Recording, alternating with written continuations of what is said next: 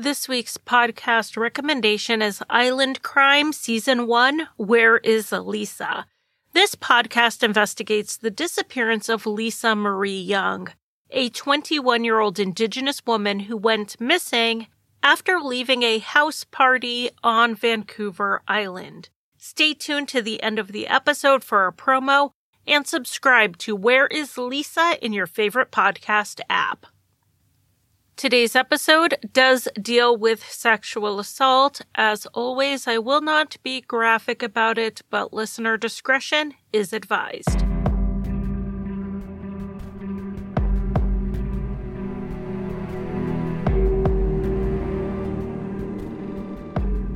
In 1984, 12 year old Sharon Baldeagle disappeared.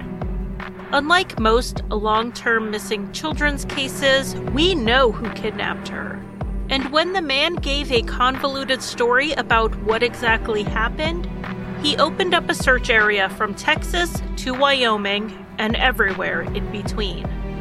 I'm Charlie, and welcome to Crime Lines.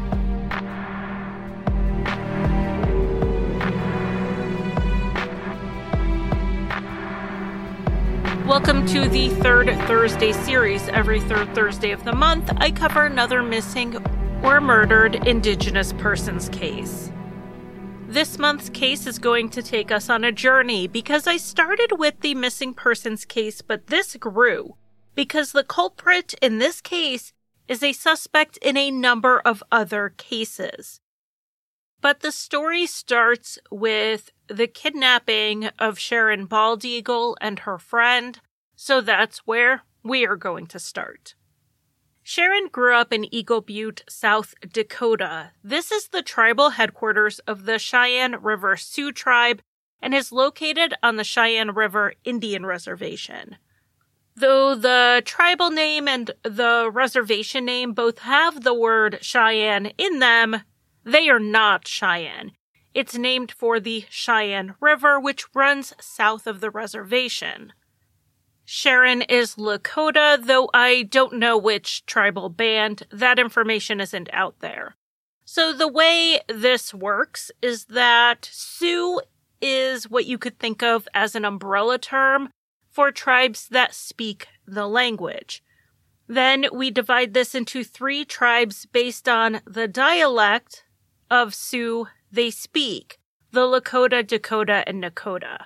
So basically, everyone who is Lakota is also Sioux, but not everyone who is Sioux is Lakota.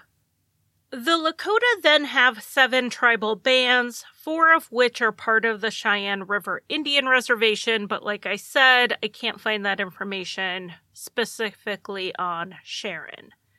Sharon was the oldest of four children and the only girl. Her father, Taylor Baldeagle, said she was a daddy's girl. She really helped out with the younger boys, which Taylor was grateful for because he was a single father. In the book Justice for Jack, there was a small blurb on Sharon, and it said that she lost her mother Laura in the early 1980s, but I don't have much more information than that. So Taylor was raising four kids ages 12 and under by himself. So I'm sure it was a huge help as Sharon learned how to cook and how to help out with childcare because he was working to support the family on his own. Sharon was a lively child. She loved music. She really loved playing the piano. She also liked to dance in powwows and loved any sort of art project she could find. At one point, Sharon went to school out in Idaho to a boarding school, but for the 1984 school year, 12 year old Sharon Baldeagle was enrolled for the first time at the Brainerd Indian Training School. It was located in Hot Springs, South Dakota, which was much closer to her home than Idaho, but it was still about three and a half, four hours away. I know sometimes we think of residential and mission schools as something they did back in the 1950s and 60s, but there are still operational boarding schools for Native American youth in the United States today. There are currently four off reservation schools run by the Bureau of Indian Education. They are in Oklahoma, California, South Dakota, and Oregon. There are three tribe controlled boarding schools in Oklahoma, South Dakota, and North Dakota. The federally controlled off reservation schools really came to be what we think of as residential schools starting in the mid to late 1800s, and the goal was assimilation. Federal laws were passed forbidding students from using native language in the schools. The idea was to assimilate the indigenous students to European slash American ways and then send them back to their tribes in the hopes they would then teach their families these new ways. This entire plan was rooted in white supremacy. Of course, the tribes would adopt these cultural and religious changes because they were superior. And surely the tribes would see that once they had the chance to learn and experience it. In 1892, Captain Richard H. Pratt gave a speech on Native American education that really summed up the philosophy, and it was called Kill the Indian and Save the Man. Indigenous people could not become fully human unless they were willing to assimilate to 19th century America. And of course, this continued into the 20th century. When the students were finally returned to their families, they had massive language and cultural barriers on top of the trauma of separation, isolation, and abuse that happened at the schools. So even if these students wanted to help their families assimilate, which I'm not saying they did, but if they did, they didn't have the ability to do so. But we know the impact of the cultural genocide and generational trauma because we've talked about it in relation to Canadian residential schools. We've covered this. It's not hard to see that the same methods would have the same results. But here's something interesting about the US system that you might not know. In the 1920s, so a good 60 years of the federal government trying out this boarding school assimilation model, they decided to check in and see how it was going. The results were pretty bad. After two years of studying the issues, the Meriam Report was released in 1928 and it made some very big recommendations for changes to address the issues. One was to ditch the curriculum that only taught American cultural values and replace it with an education that adapted to tribal communities and American society. Another recommendation was to stop sending little kids to boarding school. Educate young children closer to home and only send the older kids to non reservation schools for high school level work. And if we remember this in the context of the 1920s, boarding school for high school was seen as a favorable choice for everybody. But why would we do something based on research when we can just let our biases and prejudices rule? So, in spite of the findings and the recommendations, boarding school attendance only increased, and no major changes to the curriculum were made. We have to wait another 50 years for any sort of major change. In 1975, the Indian Self Determination and Education Assistance Act was passed, and then the goal of assimilation was finally dropped, officially speaking.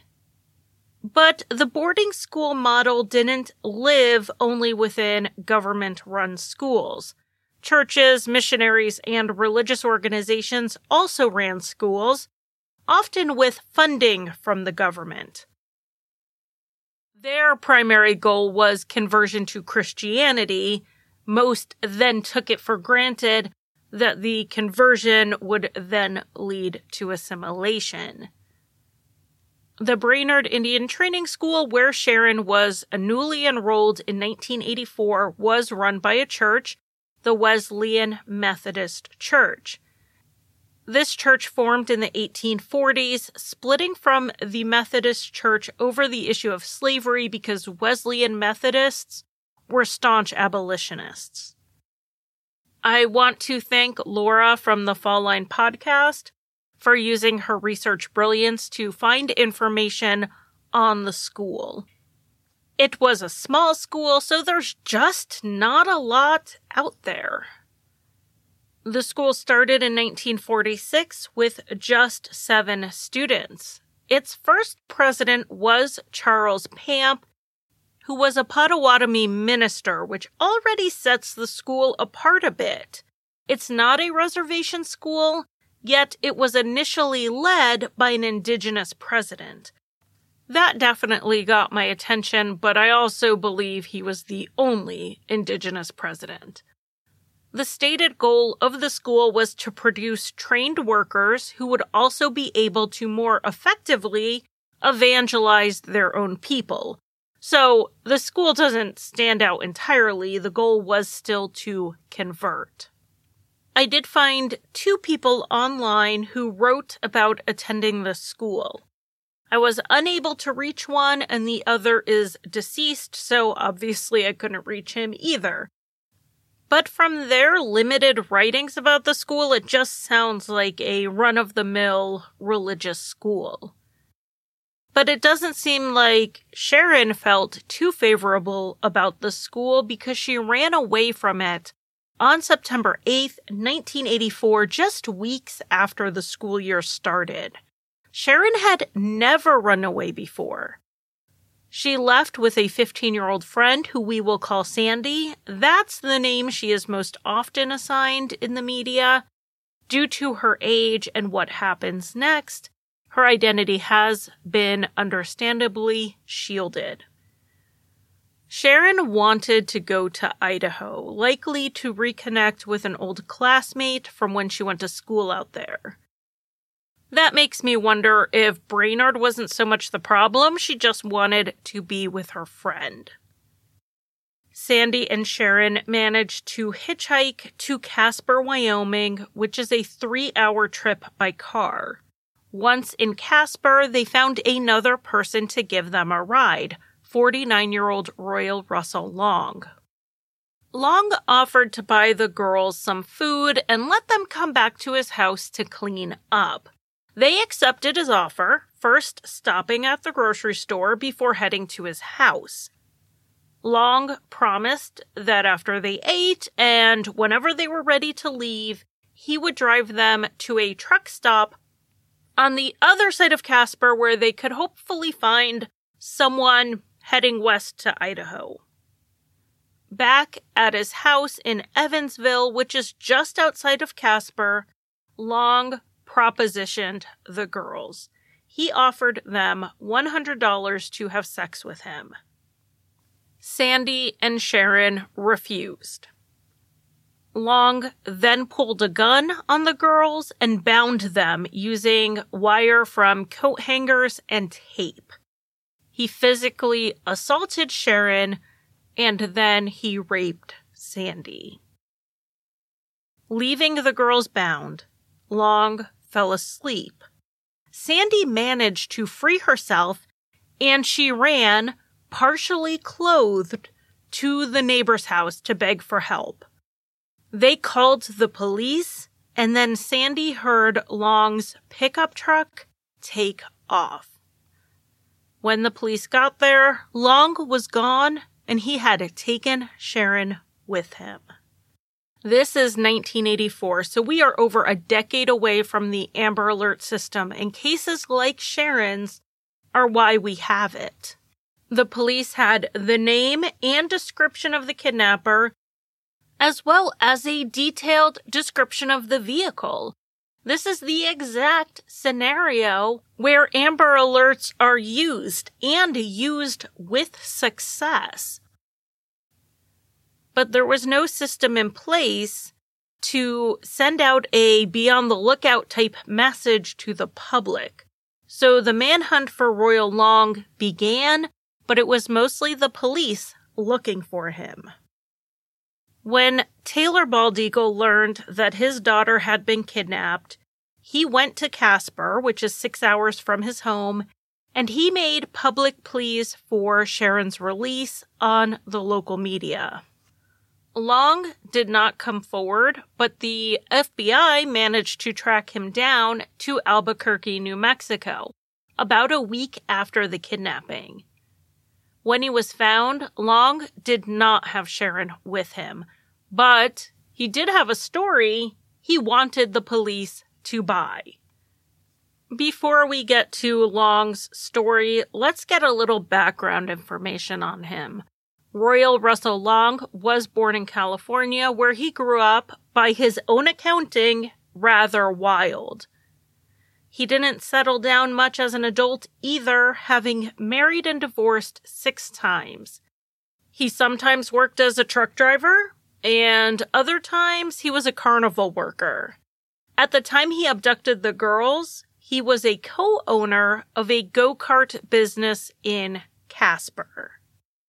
There are also accusations of sexual abuse and rape in his past, including the molestation of one of his daughters, though I cannot find a record of a conviction. This was, of course, before things were digitized, and that really limits my search abilities.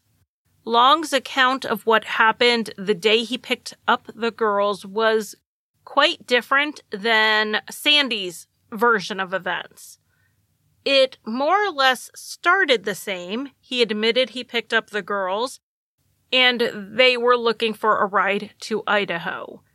He said he offered them food and a chance to shower and clean up at his house first.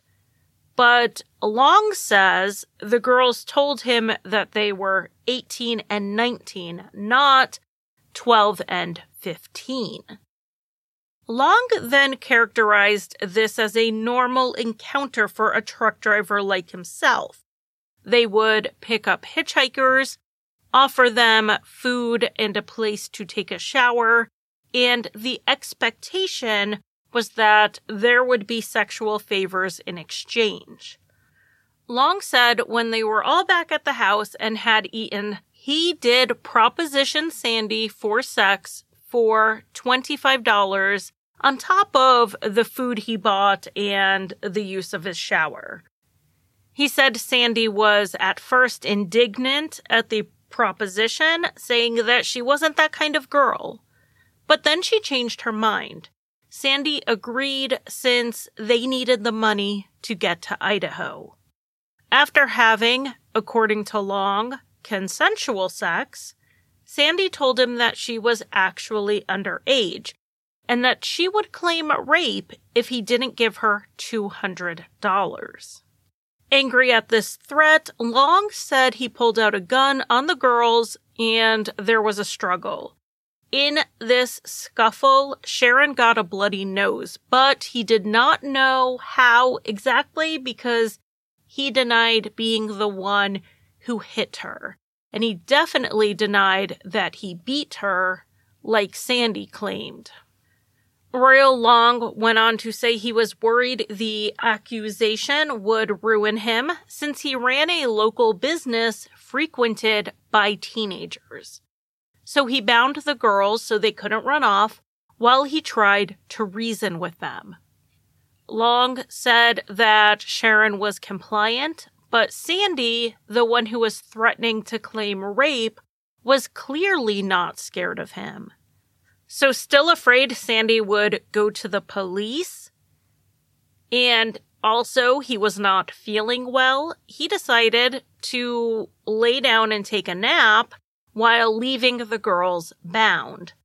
When he woke up, he saw that Sharon was still there, but Sandy was gone.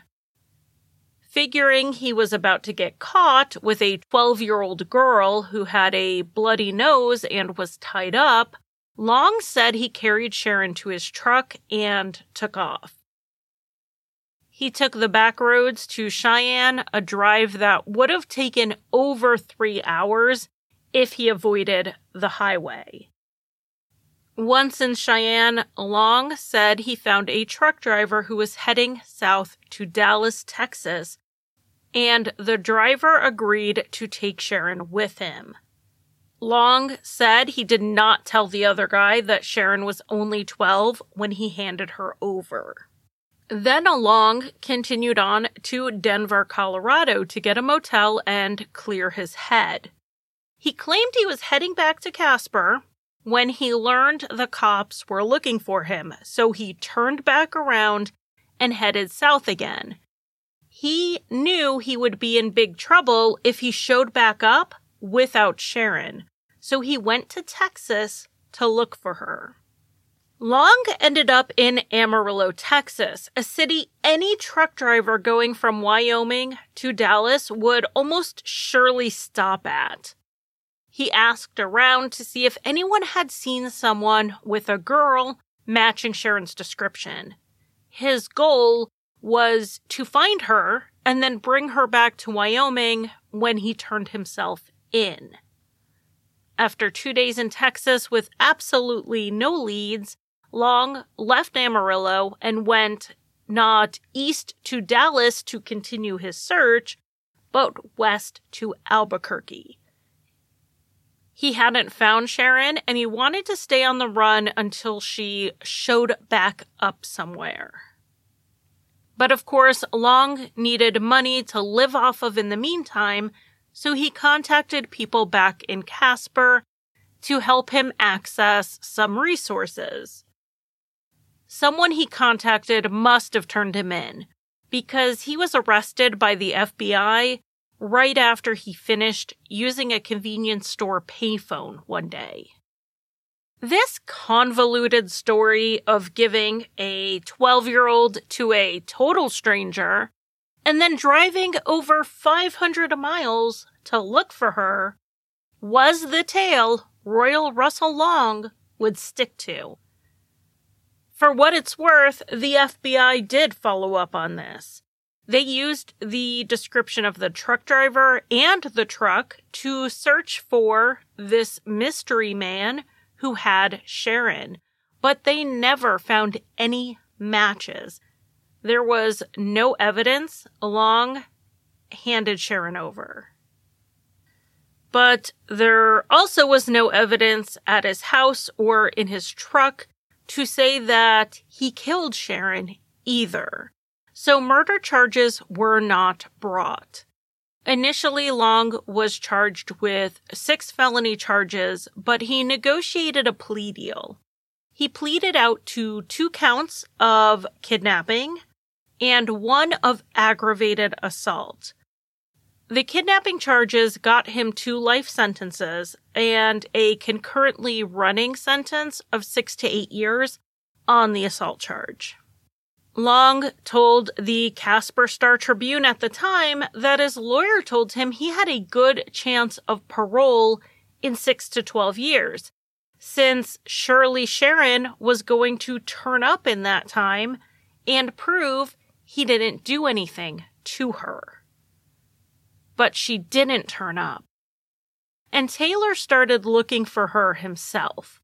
Not only do we not have an Amber Alert, there really weren't organized groups like we see today to support parents who are looking for their missing children. And we particularly did not have these groups in more rural areas. So Taylor went out on his own between Wyoming and Albuquerque and out to Arizona in the hopes he would find someone who saw Sharon. Someone who saw a truck driver passing through with a 12 year old Lakota girl. Eventually, Taylor couldn't keep traveling out of state. He still had three young boys at home. They had lost their mother, now their sister, and they needed their father. Taylor kept Sharon's story out there by doing interviews whenever the media was willing to hear him. He stayed on the police and the FBI to make sure they were following up with leads. As often happens, particularly in marginalized communities, people didn't necessarily want to go to the authorities with their tips. So they instead gave them right to the family. Taylor fielded a number of letters and phone calls with all manner of quote unquote tips. Tips he passed on to the FBI, but some of these were really dark and they had to have been hard for Taylor to hear. So one of the agents Taylor worked with over the years essentially told him don't internalize the information too much because it's probably not valid. And if it is valid, he will hear it from the FBI, not some random person over the phone. The biggest tip that came in about Royal Russell Long in the days, weeks, months after his arrest didn't have to do with Sharon. One of Long's ex wives called the police to say she thought he looked like the sketch of a suspect in another kidnapping. Again, of two friends, but this time in Oklahoma. On September 26, 1981, three years before Sandy and Sharon were kidnapped, Cinda Pallett and Charlotte Kinsey went to the state fairgrounds in Oklahoma City together. The girls were both 13 years old and they had plans to sleep over at Charlotte's house afterwards. While at the fairgrounds, a man approached Cinda, Charlotte, and two teen boys to ask if they could help him unload some stuffed animals from a truck. They were for the fair. Charlotte called home to ask if it was okay if she and Cinda stayed later than expected, and her mother said it was fine, but they still had to be back to the house by nine. The man offered the teens $5 an hour each, which was pretty good money in 1981, especially for young teenagers. It was above minimum wage. The four teens got into the man's car, which was a Pontiac Grand Prix, and he drove them to a truck stop to meet the truck they were supposed to unload. But this vehicle wasn't there. So the man gave each of the teen boys $10 and told them to wait there he was going to take Cinda and Charlotte and figure out what was going on with the truck. The Grand Prix drove off and the teen boys waited as they were told to. And then they kept waiting. The man, Cinda, and Charlotte never came back. The two girls were reported missing. The early investigation pointed towards a man named Donald Corey who worked at the fair. His name badge had been found left behind, and he more or less matched the sketch that they had made with the help of the two teen boys.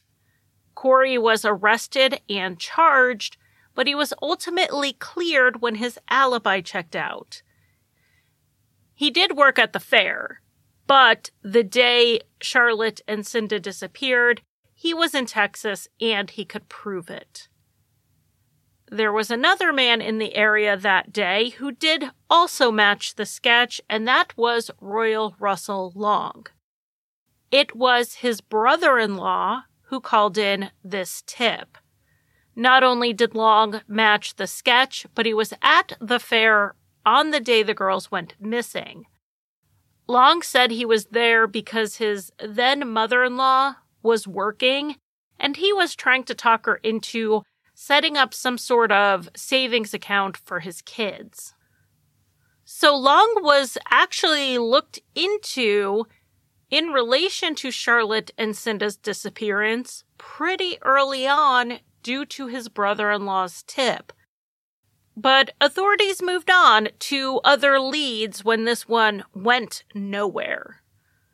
Fast forward three years after Sharon and Sandy were kidnapped, and here is his ex wife at the post office in Wyoming.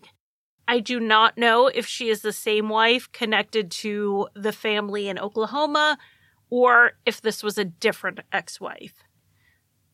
While in the post office, she just glanced either at the wanted poster or maybe it was a missing children's poster that had the sketch of the man from the fair. She thought he looked just like her ex husband. And given that her ex husband had just been arrested and pleaded guilty for a similar crime, she decided to call the local police about her suspicion. They then passed the tip on to authorities in Oklahoma. Long's defense attorney said it was really just Long's love of Western wear that got him on the suspect list, because the style of cowboy hat he wore was also the type the man in the sketch wore. But Long also had the same style glasses and facial hair so I think saying it came down to the cowboy hat is inaccurate. I will put the sketch and Royal Russell Long's picture side by side on social media so you can see for yourself. The Oklahoma authorities did massive searches of anything remotely connected to Long during the time he was in Oklahoma in September 1981. They scoured the hotel room he stayed in. They tracked down the car he rented and searched it with a fine tooth comb. And the rental car was a Grand Prix, the same make and model the teen boys said the man was driving.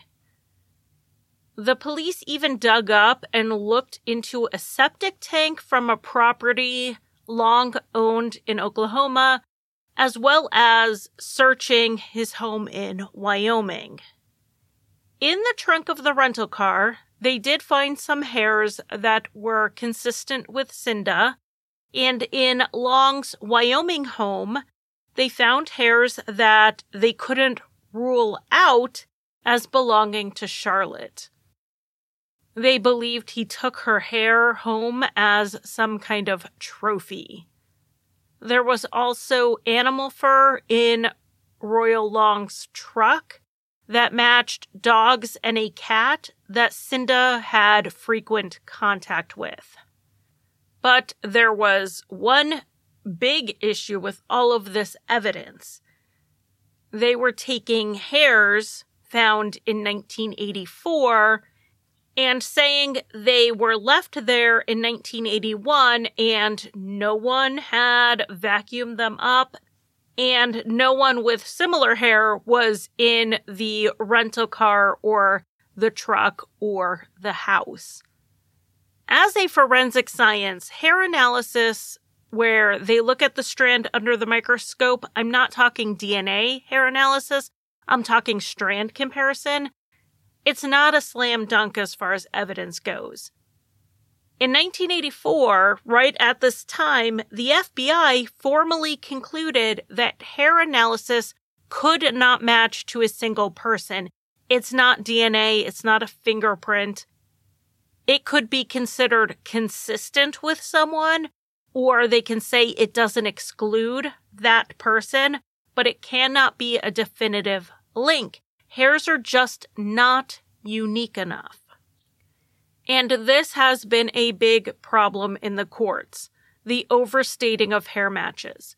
In 2015, the Justice Department announced that they looked at 268 trials in the US in which hair analysis was used, and they found that in 95% of the cases, the testimony given overstated the accuracy of the finding.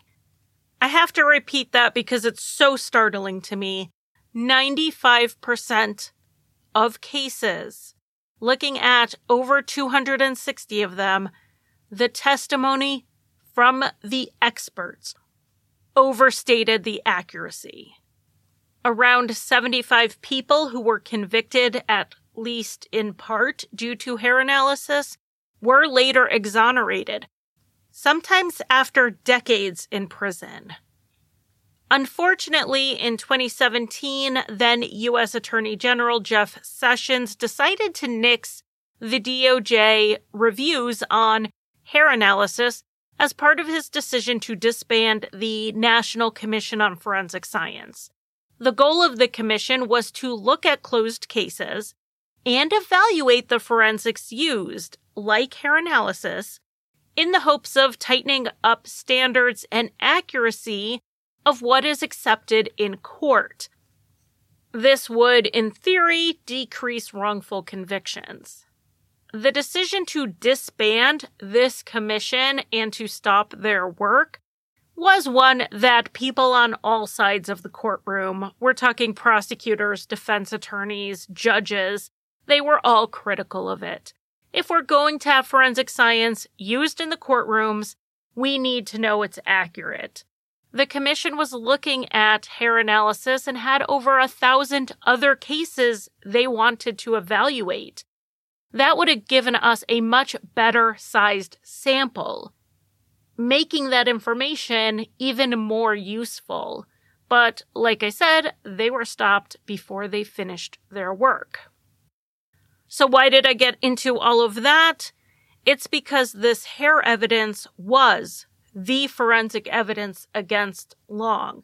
So, I wanted to give it to you in full context. The 1980s were a great time for experts to be overstating the accuracy of hair analysis. There were also blood stains found in that rental car, but these did not even make the minimum bar for evidence. Even if we fast forwarded a few years and suddenly had DNA technology to use on this blood, it was so degraded and so small that they couldn't even tell if it was animal or human blood. So there would not have been enough for DNA either. But the DA took the hair evidence and the circumstantial evidence and charged Long with the murders of Cinda and Charlotte in May of 1985. In August, he was sent to Oklahoma to prepare for trial. The state was seeking the death penalty. The initial judge on the case was not convinced at the evidence and dismissed the charges in October after a preliminary hearing. The state appealed and were able to have the charges reinstated. So even though they got the green light to go ahead to trial, they knew it would be a tough case because they barely got to trial. The state presented what they had, which was more or less what I've already covered, and rested their case. Before the defense began, they moved to have the case thrown out for insufficient evidence. This is not an uncommon motion for the defense to make. It's so common that when I cover trials, I usually don't even include this in my discussion about them. But it is uncommon for the judge to rule in the defense's favor, so the fact that I'm mentioning it should tell you that this went very unexpectedly. The judge, Charles Owen, granted the motion. The trial was over and Long was acquitted. Judge Owen said that if Long was guilty, law enforcement picked him before he was ripe and there just wasn't enough evidence. Because the state presented their entire case and the judge said there wasn't enough to convict, double jeopardy did kick in. Even if Long confessed and led police to the bodies of Cinda and Charlotte, he still could not be tried again here in the US, where we have near absolute double jeopardy laws. With the Oklahoma case resolved, Royal Long was sent back to Wyoming to serve his time for kidnapping Sandy and Sharon. He was only back about nine months before Apparently, he got bored and started writing to the Daily Oklahoman newspaper. He was basically offering, in exchange for money, to reveal to them what happened to Cinda and Charlotte. Of course, the editor of the paper said they were not going to pay any money to a liar and a child molester. Long's defense attorney from Oklahoma said that Long was a psychopath who could lie convincingly. He did not believe Long had anything to do with Cinda and Charlotte's disappearances. This offer for information in exchange for money was just a con. He would have sent them on a wild goose chase. I do agree with his attorney that Long would have sent them on a wild goose chase. But I don't think that because I think Long didn't know where the girls were. Because while Long couldn't be tried again in this case, he was still hoping to get parole in the Wyoming cases. If he confessed to a double murder, it would make it very hard to convince a parole board to let him out. He was also appealing his guilty plea. So there's no incentive here for Long to be honest. His appeal would prove unsuccessful. In the meantime, Taylor Baldeagle, Sharon's father, kept looking for his daughter and passing along all sightings and tips. They were coming from Wisconsin and Colorado and pretty much everywhere else, but none of them panned out. In the early 1990s, Taylor went to the prison to talk to Royal Long. He wanted to see if he would give him some type of information. But when Long saw that was who came to visit, he turned right around and went back to his cell. He refused to talk to Taylor. Shortly after this attempted visit, Long died in prison in 1993 taking whatever secrets he had with him. And it's believed he had even more secrets than what happened to Sharon or Cinda or Charlotte. Because Long is, to some degree, suspected in four other disappearances. The Rawlins Four, as they've come to be known, didn't go missing all at once. It was three separate disappearances. But the one most often linked to Long is the one of two friends who went missing together from the fairgrounds. I mean, that sounds pretty familiar. It was July 4th, 1974, so 10 years before Sharon Baldeagle went missing. 19 year olds Carlene Brown and Christy Gross were at the Little Britches Rodeo in the town of Rawlins, Wyoming. They never made it home, and the car they were driving was found abandoned. A big difference in this case, though, was that a body was found. It wasn't until October 1983, nine years after they went missing, that Christy Gross's body was found in Sinclair, Wyoming, just east of Rawlins. She had been killed by blunt force trauma to the head. Since she was left so close to where they went missing from, there was a large search of the area in the hopes they would also find Carlene. However, there was no sign of her. Carlene is generally listed as Caucasian in the missing persons profiles. However, she was adopted. Due to closed record laws, not a lot is known about her birth parents. But the Justice for Native Women site has her listed because it is believed that one or both of her parents were indigenous and possibly from Oklahoma. They ended up in Wyoming due to a military assignment.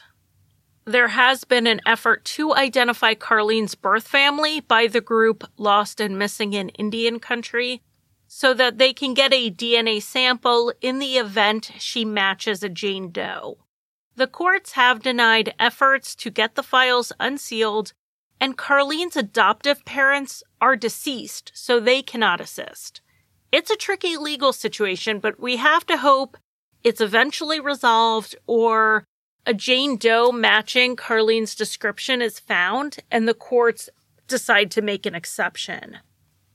Carlene and Christy are the first of the Rawlins four. The next disappearance was 14 year old Deborah Meyer on August 4th. She was visiting family in Rawlins. She was actually from Montana, and she left to walk to a nearby movie theater. When she didn't arrive home when expected, she was reported missing, and it turned out she never even made it to the theater. The third and final missing persons case that summer was 10 year old Jaylene Banker, who disappeared from the fairgrounds again in Rawlins, and this was on August 23rd.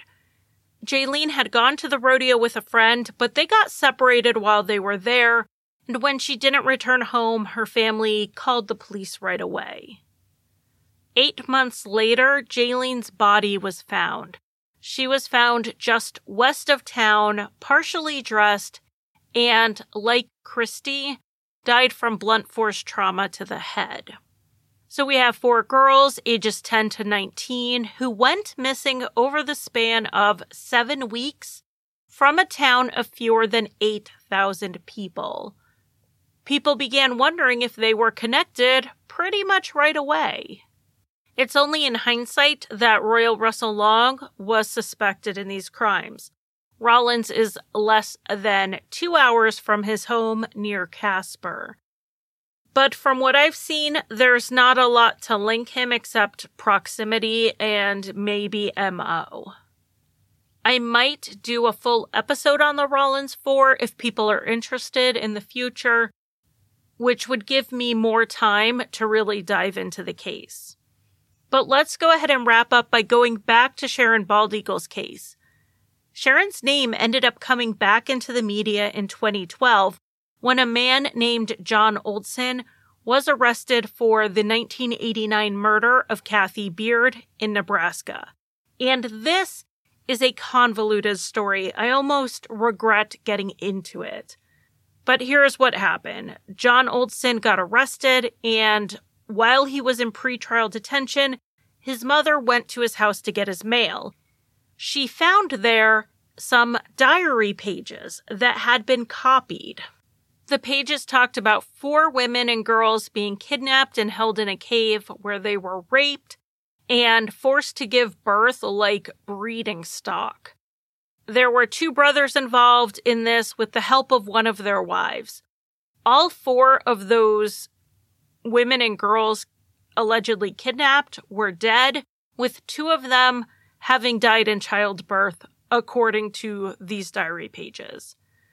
Those named are 9 year old Jill Kutzall, 31 year old Kathy Beard, 28 year old Karen Weeks, and 12 year old Sharon Baldeagle.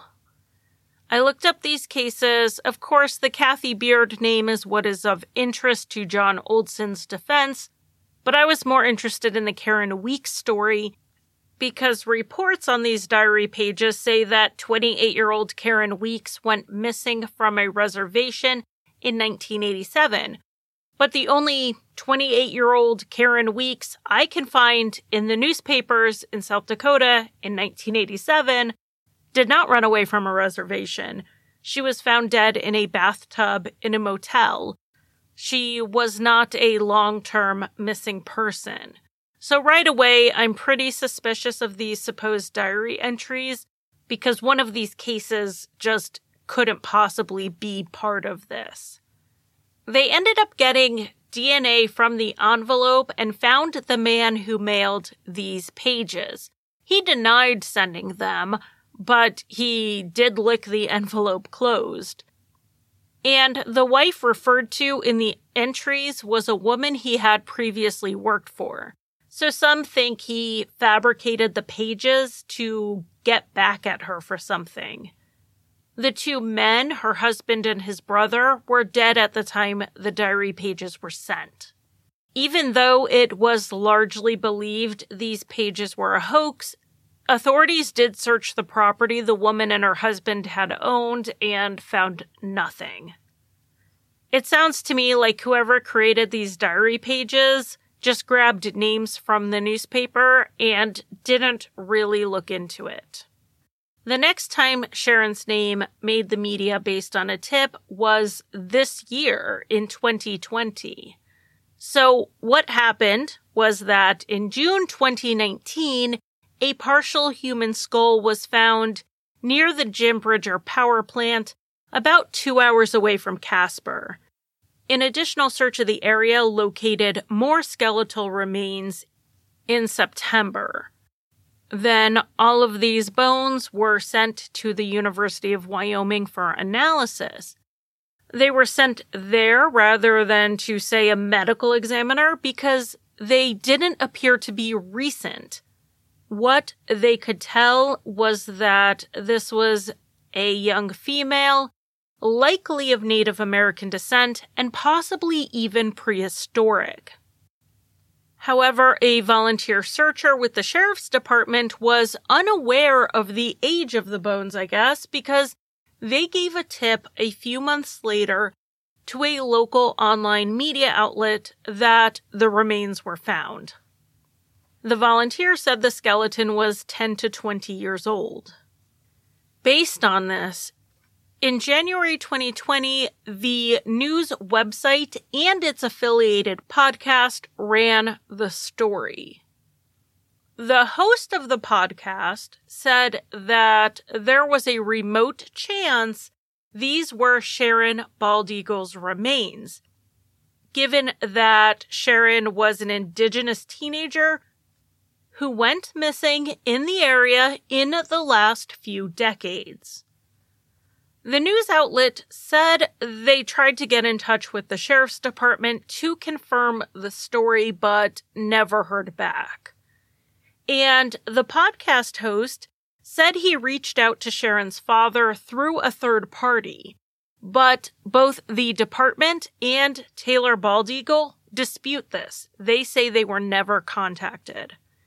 But other newspapers then ran the story based on the original story without seeking out their own independent confirmation from the sheriff or the Baldeagle family.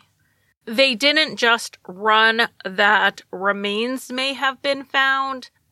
They ran the speculation that the remains may belong to Sharon.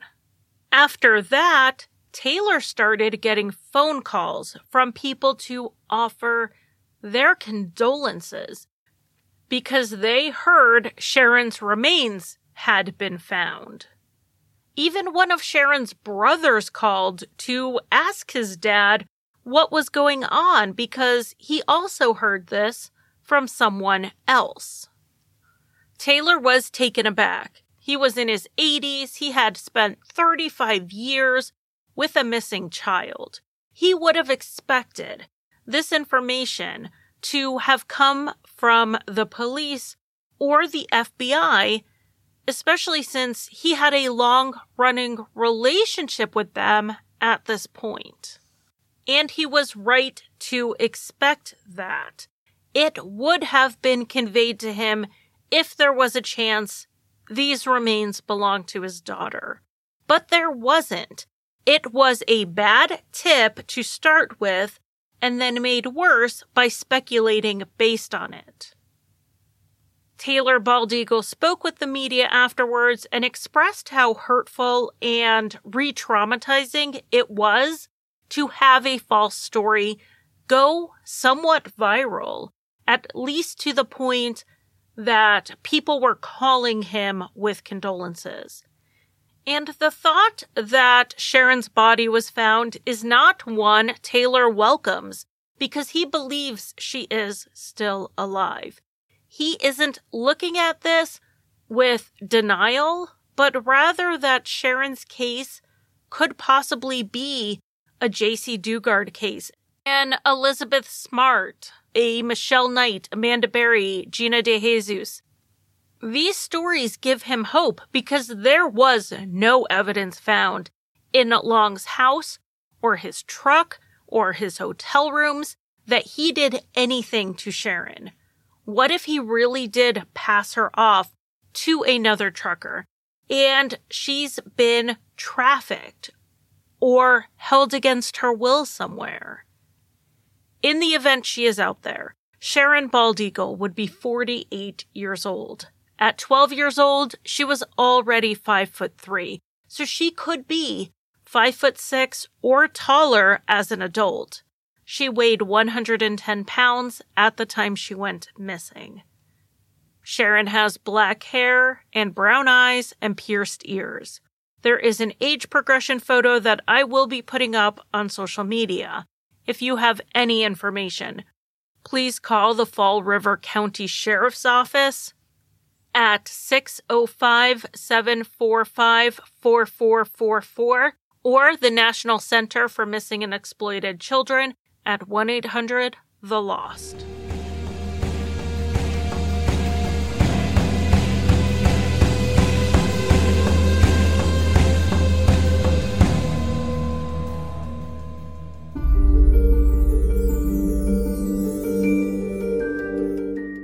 Where is Lisa? That's the name of my new true crime podcast. My name is Laura Palmer. I'm trying to heat up a cold case in the small island community I call home. Season 1 is a story about a beautiful young woman who vanished one night after getting into a red jag. Lisa Marie Young has become an urban legend here, but her story is real, and you could help solve it. Subscribe now to Where is Lisa? Island Crime Season 1, available wherever you listen to your podcasts. Together, we can bring Lisa home.